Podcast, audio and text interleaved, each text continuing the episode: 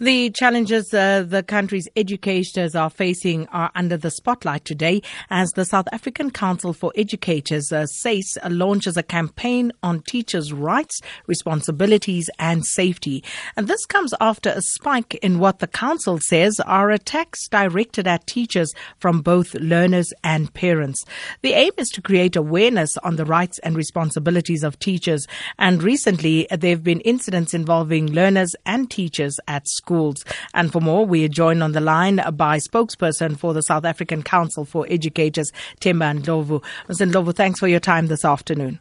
So if yeah. you could just tell us what exactly has sparked the launch of this particular campaign?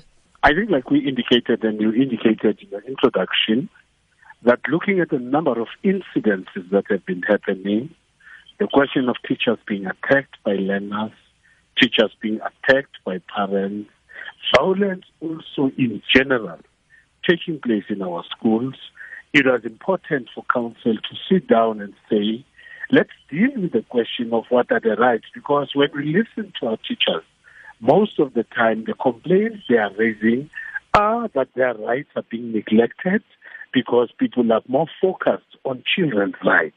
But we said in the council, let's revisit and revive, conscientize our teachers on what their rights are, at the same time dealing with rights, also deal with the question of responsibility thereof, and more importantly, looking at the safety of our schooling environment, especially our teachers, under which they are facing so much attacks these days.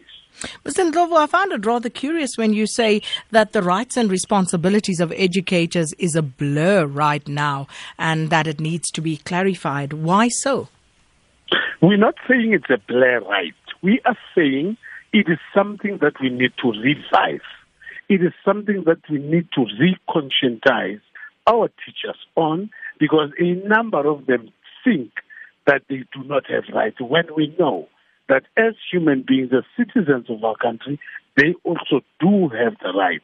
And that is why Council deliberately said, once we're talking rights of educators, we also are going to link that up to their responsibilities at the same time. So, with regard to uh, some of those rights, uh, can you just outline for us, you know, which ones uh, you feel are sacrosanct and teachers need to be reconscientized about?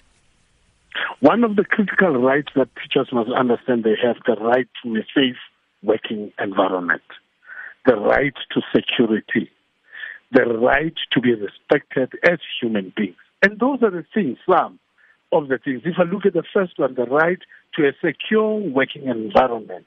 That is why also emanating from the safety summit that took place in 2018, we want to emphasize working together with the Department of Education that the issue of the working environment of our teachers needs to be improved so that they feel safe. So our teachers need the assurance from their professional body that your rights are what we recognize and we want to be with you in ensuring that your rights are attained.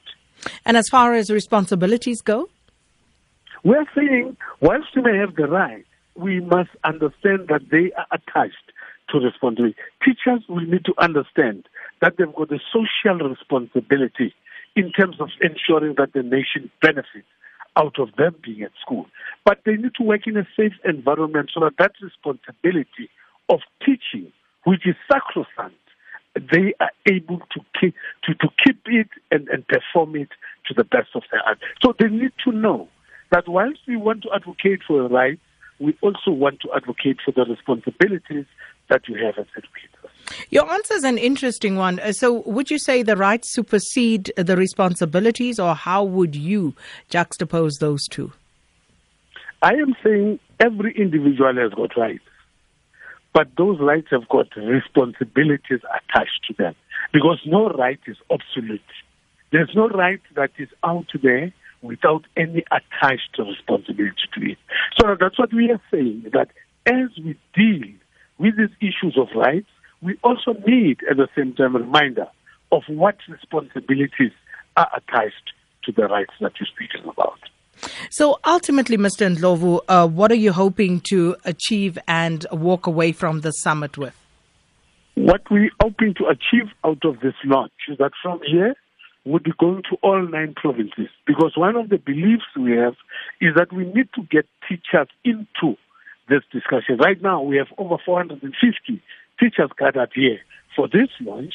We, as we go to provinces, we want to get every teacher to be able to contribute to say, what is it that as a profession we should do?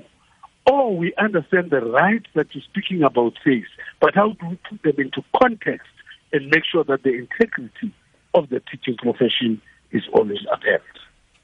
Well, thank you so much, uh, Mr. Themba Ndlovu, spokesperson of the South African Council for Educators.